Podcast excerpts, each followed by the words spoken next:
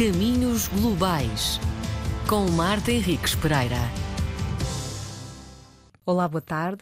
Bem-vindos ao Caminhos Globais. Hoje tenho aqui em estúdio, em Portugal, o Luís Carrilho. O Luís tem um percurso fantástico. Nasceu nos Açores, na Ilha de Santa Maria, e é o estereótipo dos ilhéus, pois desde cedo decidiu navegar aquele oceano maravilhoso que tinha à frente para abraçar primeiro uma carreira em Portugal continental e depois ninguém o parou em missões com as Nações Unidas.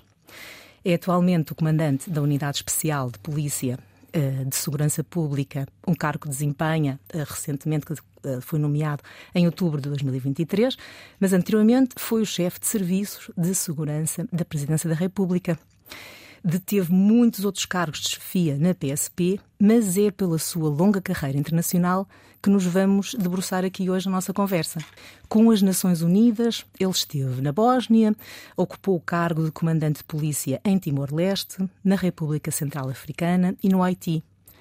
E a sua capacidade de liderança foi bem notada e, conjugada com a sua empatia e fácil trato, foi nomeado Conselheiro de Polícia das Nações Unidas e diretor da Divisão de Polícia do Departamento de Operações de Manutenção da Paz. Boa tarde, Luís. Bem-vindo. Olá, Marta. Boa tarde e muito obrigado pelo convite a ti e também muito obrigado à RDP. Obrigada, Luís. Eu gostava de começar aqui a nossa conversa com uma história. Portanto, eu sei que há muitas histórias que ao longo desta carreira bastante rica que foram sendo acumuladas e gostava que partilhasse aqui connosco para fazermos aqui assim um ice-breaking, uma história, uma curiosidade que tenha ocorrido para te levar a esta carreira internacional, saindo aqui da PSP em Portugal. Como disseste bem, eu sou açoriano, nasci em Santa Maria, mas os meus pais eram da Beira Baixa, portanto, e o meu pai, que também era polícia. Eu nasci nos Açores, mas vivemos depois 2 anos em Cabo Verde, na linda Ilha de São Tiago, na cidade da Praia, onde fiz a primária, e depois regressámos a Portugal e pronto, fiz a educação primária, continuei secundária tanto em Lisboa como na Beira Baixa, mas sobretudo aqui em Lisboa. E a parte internacional surgiu naturalmente, porque nos anos 90...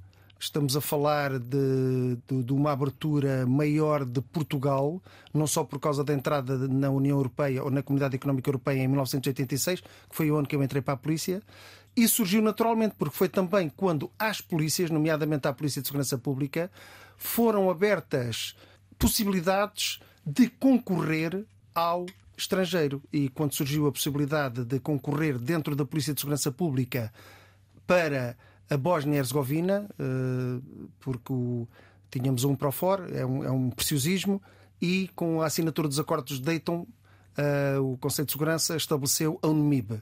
E é nessa missão que eu sou integrado pela primeira vez em 1996. Portanto, surgiu, eu posso dizer, quase que naturalmente, mas como é natural também com uma grande ansiedade, porque hoje em dia estamos a falar da parte internacional, mas na altura, e ainda hoje em dia, os conflitos internacionais e os ambientes onde a Polícia Internacional, a Polícia das Nações Unidas trabalha, antigamente CIVPOL, hoje UNPOL, são ambientes muito conturbados e onde há sempre um risco acrescido, mas também locais muito interessantes para trabalhar.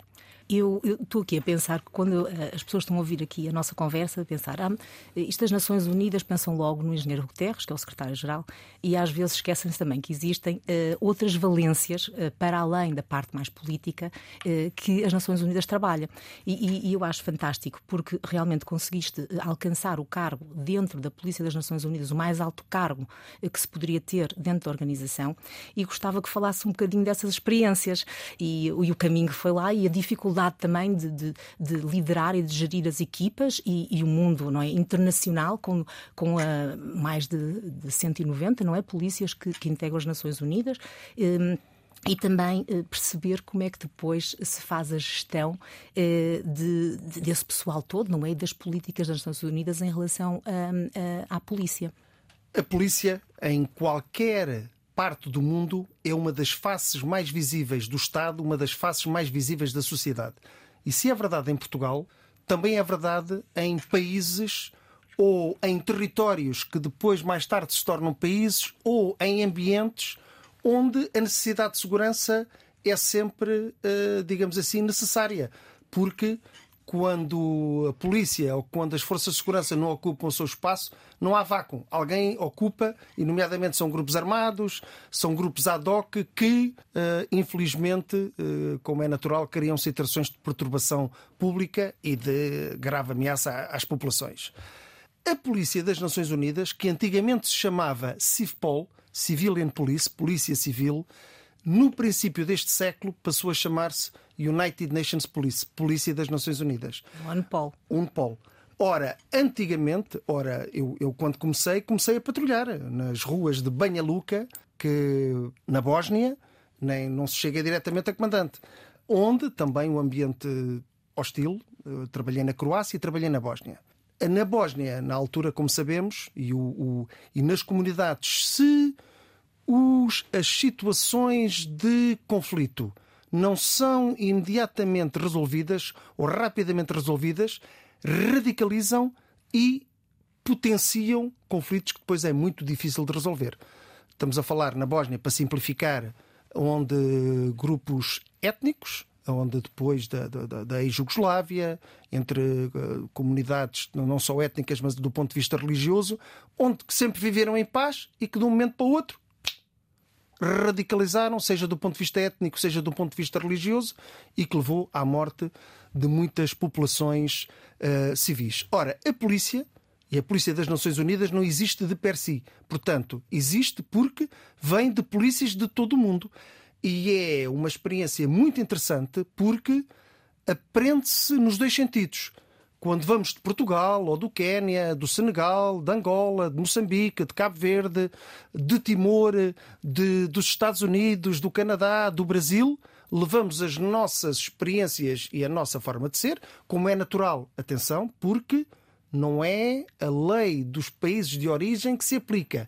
São as leis locais, e quando não existem leis locais, são as leis, digamos assim, os convénios internacionais, o respeito pelos direitos do homem, as regras do policiamento democrático internacional, regras técnicas que hoje em dia se chamam o Strategic Guidance Framework, não vou entrar aí por essa parte técnica, para que depois nos locais consigamos trabalhar com as forças de segurança ou com as comunidades locais, porque há locais, como por exemplo, estou-me a lembrar da ABA, entre o Sudão e o Sudão do Sul, onde ainda hoje em dia não há um Estado formado por si. Portanto, trabalhamos com comitês locais de proteção para que se consigam assegurar equilíbrios ao nível da sociedade para uma vida normal. Ora, trabalhando com estes polícias que vêm de todos os países, é muito interessante porque tem que haver uma grande, não só tolerância religiosa, cultural, étnica, de costumes, de comportamento,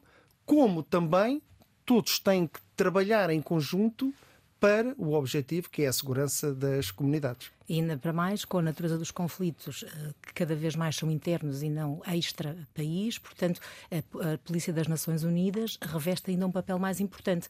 Essa ausência de Estado que estavas a falar realmente gera ali aquele vácuo que dá uma importância ainda maior à ação da Polícia das Nações Unidas e a capacidade de interagir com as estruturas locais que poderão não ser as tais estruturas formais de polícia, e também poderá levar a algumas histórias, se calhar, interessantes, porque identificar quem é que são, digamos, dentro de uma comunidade onde não há uma estrutura estadual também deve ser difícil para o trabalho, não é? A manutenção de paz, que é normalmente, mas a Polícia das Nações Unidas trabalha em todos os países do mundo, se caso seja necessária e requerida, não só em missões ou em países onde existem missões de manutenção de paz. Ora, a Polícia das Nações Unidas trabalha, em primeiro lugar, caso existam, com as instituições de segurança locais, forças de segurança, a polícia, estou-me a lembrar de Timor, onde estivemos juntos, com a Polícia Nacional Timor-Leste, que hoje em dia Timor-Leste é um país seguro. E que foste responsável pela Academia de Polícia. E fui o primeiro, em 2000, com o Sérgio Vieira de Melo, saudoso Sérgio Vieira de Melo, que tive uma grande honra em trabalhar e que tanto contribuiu para Timor, mas também com os líderes timorenses, porque isto é muito importante. A tua pergunta dá-me a possibilidade de explicar que temos a polícia, por vezes temos a parte militar e os líderes comunitários, mas sobretudo a parte da liderança política nacional, onde em Timor tivemos grandes líderes, como e temos ainda hoje em dia o Presidente da República, o Dr. Ramos Horta, o Primeiro-Ministro Xanana, o General Matarruac, o Presidente Luolo, o atual líder da oposição, Mário Alcatiri, mas tantos outros, porque tanto se serve o país estando no governo, como se serve o país estando na oposição, Presidente da República, no Parlamento. E isto é muito importante, esta cultura democrática. E, ora, a polícia, portanto, tem esse papel, a Polícia das Nações Unidas, trabalhando normalmente com a Polícia Nacional ou também diretamente. Porque, caso seja esse o mandato que seja dado pelo Conselho de Segurança das Nações Unidas, a Polícia das Nações Unidas pode ter um papel de substituição. Ora, em Timor, isso foi muito visível. Imaginemos, em 2000, eu tive duas vezes em Timor. A primeira vez em 2000, assim que foi estabelecida a missão, poucos meses depois do referendo, onde, de um momento para o outro, não havia polícia. Mas tem que ser garantida a segurança das comunidades, até ser estabelecida a polícia timorense. Ora, esses processos de transição, essa aprendizagem que as comunidades também têm que fazer, porque não é, de um momento para o outro, que se atinja a estabilidade ou a segurança plena. Dá muito trabalho. Eu lembro-me, agora não em Timor, mas na República Centro-Africana, a missão das Nações Unidas, a MINUSCA, que ainda hoje está lá, está presente no país, começou no dia 15 de setembro de 2014. No dia 16, os jornais já estavam a perguntar, mas porquê é que as Nações Unidas ainda não prenderam todos os criminosos, todos os maus, todos os líderes? Portanto, é este processo que a polícia... Gerir expectativas, não é? Também. Gerir expectativas, que é muito difícil gerir expectativas da população. E essas expectativas é sempre muito complicado em qualquer país do mundo, e num país acabado de sair do conflito, ou em conflito, ou onde ainda há ameaças, digamos assim, que são assimétricas, é muito difícil, de facto, corresponder às expectativas da população. E eu queria pegar exatamente as expectativas, e porque quando falaste de Timor e frisaste aqui o nome de grandes dirigentes, eu por acaso chama-me logo a atenção a questão do género. E eu sei que tu tens sido um campeão para a integração da questão do género nas forças policiais de todo o mundo. E talvez gostaria que pegar por aqui um bocadinho para perceber como é que se trabalha a questão do género em sociedades que se calhar têm uma tendência mais masculina, onde saímos de conflitos onde normalmente os homens são as personagens mais ativas, não quer dizer que as mulheres não estejam interferidas, mas são, digamos, a figura principal, e que depois são desses líderes que saem depois os dirigentes políticos do país, e foi o caso do Timor, como tu tinhas referido. Portanto, gostava de ouvir um bocadinho histórias sobre como é que se fará neste mundo global, como é que se faz esta integração do género nas polícias, e se calhar alguns números, porque eu sei que houve aqui um avanço enorme a nível de integração de mulheres, e depois também trabalhar a questão do género até para outras situações, não é? Gostava de ouvir um bocadinho essa história, está bem? Não, as mulheres desempenham um papel fundamental na sociedade, e a polícia, sendo parte da sociedade, é muito relevante que tenhamos cada vez mais mulheres polícias, e que as mulheres se sentam atraídas por concorrer à polícia. E nos conflitos ou nos processos de paz, a liderança das mulheres é muito importante. Portanto, ao nível da sociedade, que eu não irei agora falar tanto, irei falar mais da polícia porque me estás a perguntar mais relativamente à polícia, mas nas sociedades e nos processos de paz, tendo sido em Timor-Leste, na República Centro-Africana, no Haiti e em tantos outros países, no Mali, onde no Norte, com os Tuaregs, é muito relevante estudar o papel da mulher, de facto, nos conflitos. Na polícia e na Polícia das Nações Unidas, e eu iria aqui dizer, por exemplo, quando começou o primeiro contingente, como fui o primeiro diretor da Academia de Polícia de Timor, onde o representante especial era o Sérgio Vieira de Melo, o primeiro contingente da Polícia de Timor que entrou era uma das polícias no mundo que tinha mais mulheres polícias, 33%, o que era fabuloso. E ainda hoje em dia é muito interessante, porque quando mais tarde eu fui Police Advisor em Nova Iorque, portanto o conselheiro da polícia do nosso secretário-geral e das Nações Unidas em Nova Iorque, a Polícia Nacional Timor-Leste também participou com mulheres polícias no Sudão do Sul. Portanto, países que são recipientes, mais tarde podem ser contribuintes, e as mulheres desempenharem um papel fundamental, porque também sabemos que nos conflitos uma das categorias que é mais atingida são as mulheres, os deslocados internos, os refugiados, os mais velhos, as crianças, os jovens, as pessoas que menos têm a possibilidade de se defender. Portanto, e as mulheres nos conflitos, e sobretudo ao nível da participação na polícia, têm um papel essencial. Ora, mas para que na Polícia das Nações Unidas, se já é difícil ao nível nacional nós atrairmos cada vez mais polícias, ao nível internacional, fruto das diferentes sociedades que existem no mundo, ainda é mais complexo atrair polícias. Mas vou dar aqui 2 ou 3 exemplos que fizemos para atrair mais polícias. Um foi o estabelecimento da Mulher Polícia do Ano. E aconselho todos os nossos ouvintes a irem Mulher Polícia do Ano das Nações Unidas. Histórias interessantíssimas, seja ao nível de quando foi da pandemia do Covid, o trabalho que a Mulher Polícia fez no Congo, seja ao nível aqui no Mali, com as comunidades, ao nível de ajudar as comunidades, não só em termos de segurança, mas um exemplo que era produzir sacos, e esses sacos vendiam-se depois a economia e fazia com que as mulheres se tornassem mais independentes, seja noutros ambientes como no Sudão do Sul, em Timor. A primeira mulher polícia, quando este prémio foi instituído, foi uma polícia do Paquistão, campeã de golfe no seu país, que trabalhava na VPU, que é a Unidade de Pessoas Vulneráveis, no distrito de Dili, e que fez um trabalho essencial com as crianças, com as vítimas de crimes nesse ambiente. Portanto, esse é um exemplo de como podemos potenciar o papel das mulheres nas polícias e, por consequência, também nas sociedades. 2. Para concorrer à Polícia das Nações Unidas, temos diversas formas de integração aos postos profissionais. Há, nomeadamente, os Experts on Missions. Há também os contingentes. Mas, por exemplo, para os postos profissionais, é muito importante. E isto pode... Os postos profissionais, dizes, concorrer diretamente no site das Nações Unidas. Concorrer diretamente no site das Nações Unidas, ou mesmo concorrendo pelo país, ter exatamente o mesmo processo. E é muito importante que, nas competências, saber, quando se faz uma pergunta sobre team building, sobre planning and organize, sobre planificação e organização, sobre a visão, quando se faz uma pergunta sobre a disciplina, quando se faz uma pergunta sobre o profissionalismo, o que é que se pretende? Ora, se nós queremos mais mulheres polícias, também mais homens, como é natural, temos que fazer formações, e com a ajuda, por exemplo, de alguns países, fizemos formações em vários sítios do mundo, seja para atrair os falantes de árabe ou do mundo árabe, seja para atrair os falantes, os francófonos, seja para atrair os que falam inglês, os lusófonos também organizámos na Turquia, olha, onde estivemos juntos há relativamente pouco tempo, organizámos com contingentes que pela primeira vez participaram.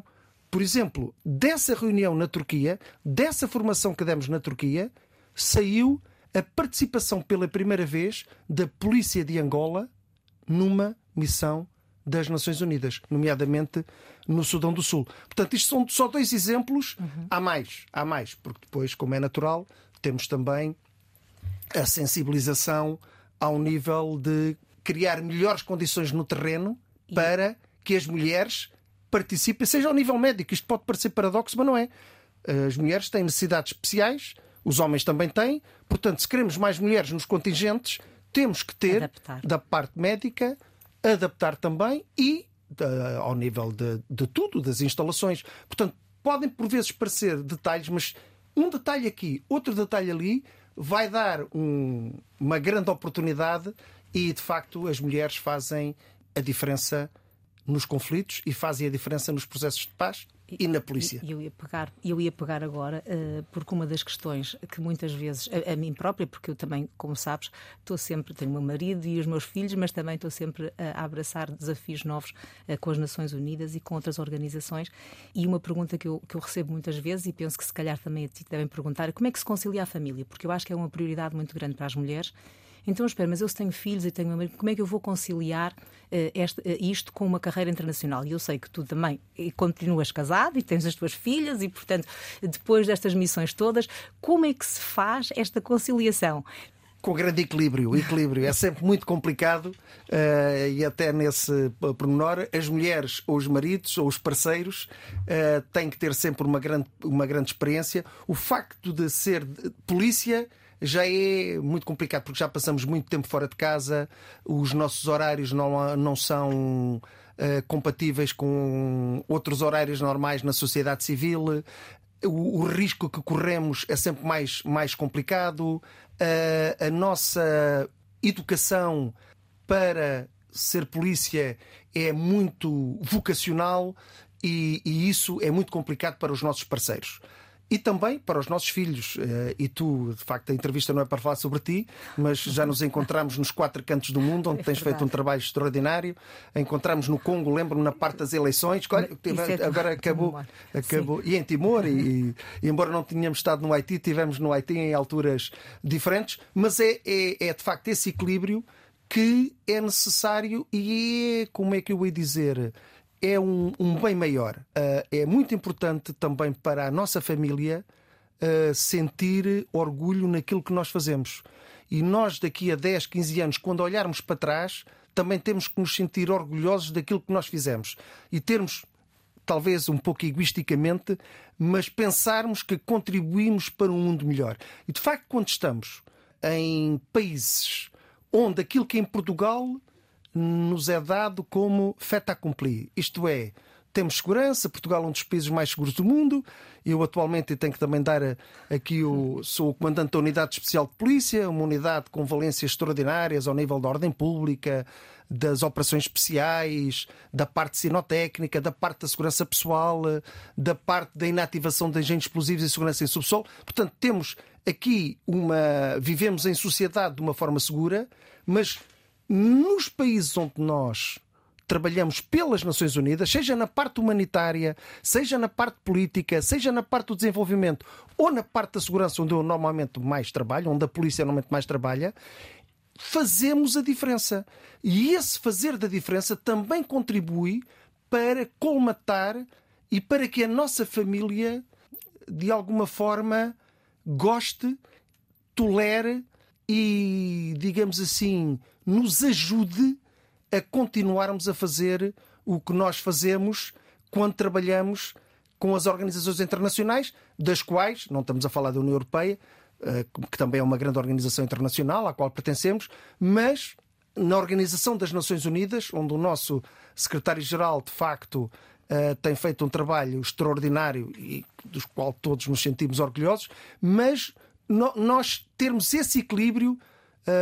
vida pessoal, vida familiar, vida profissional, em Portugal, no estrangeiro, e consigamos de facto esse equilíbrio e que, digamos assim, o nosso país, as nossas instituições, os nossos amigos, mas sobretudo a nossa família, goste e compreenda muitas vezes quando nós voltamos aquilo que nós façamos. Eu vou contar aqui uma história sobre o primeiro-ministro, que agora é primeiro-ministro, mas na altura não era. Eu estava na República Centro-Africana, em Bangui, e numa das reuniões de manhã disseram, bem, e temos cá agora, até disseram que era o Presidente de Timor.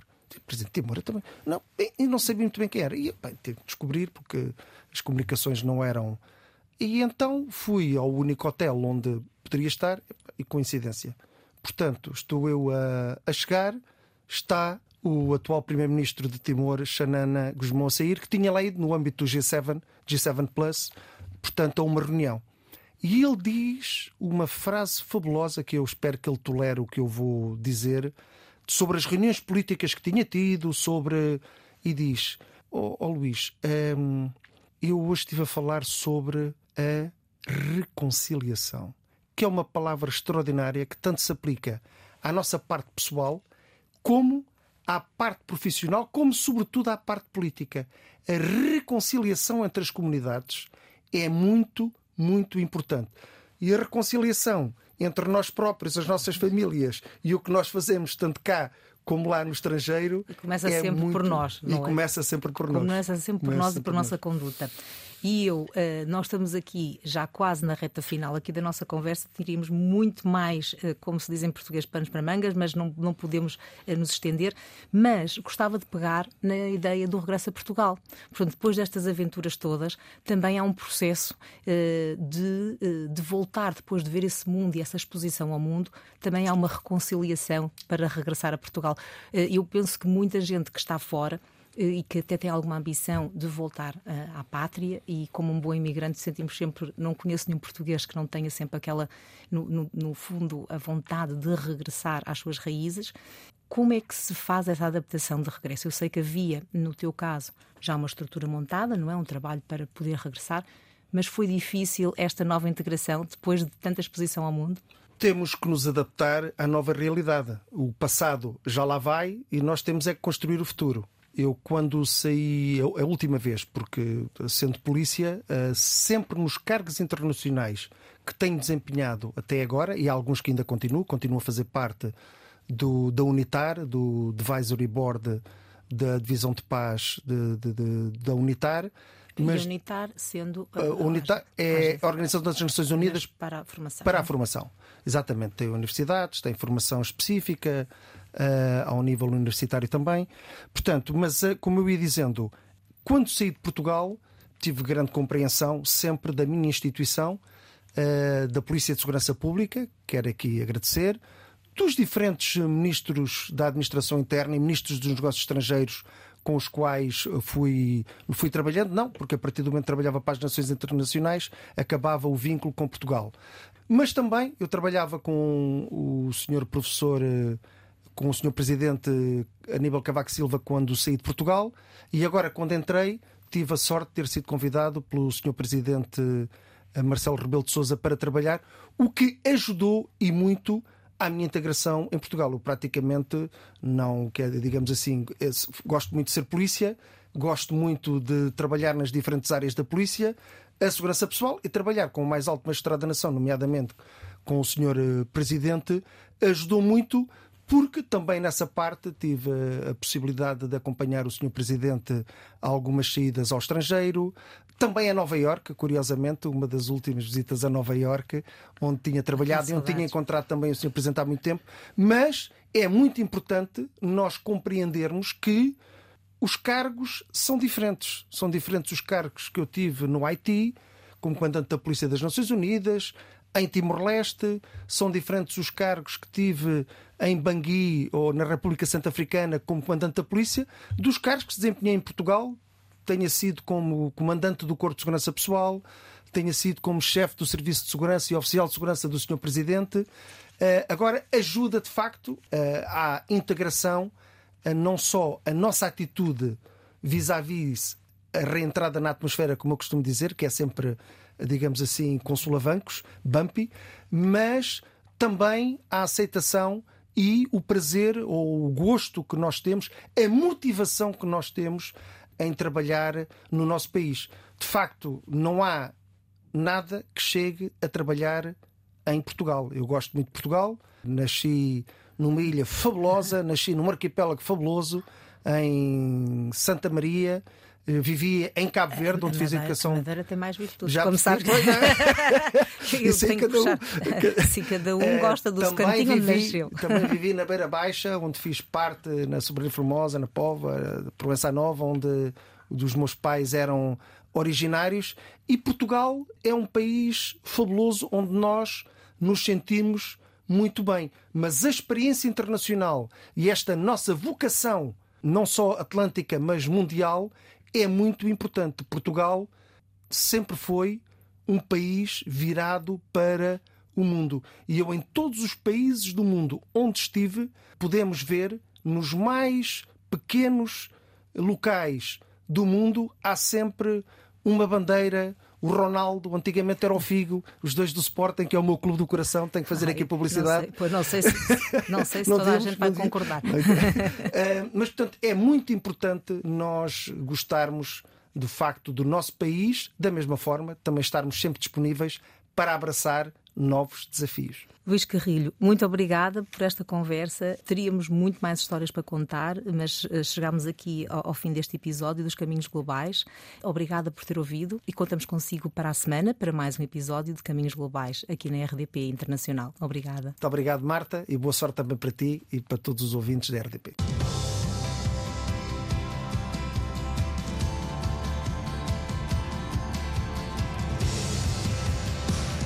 Caminhos Globais, com Marta Henrique Pereira.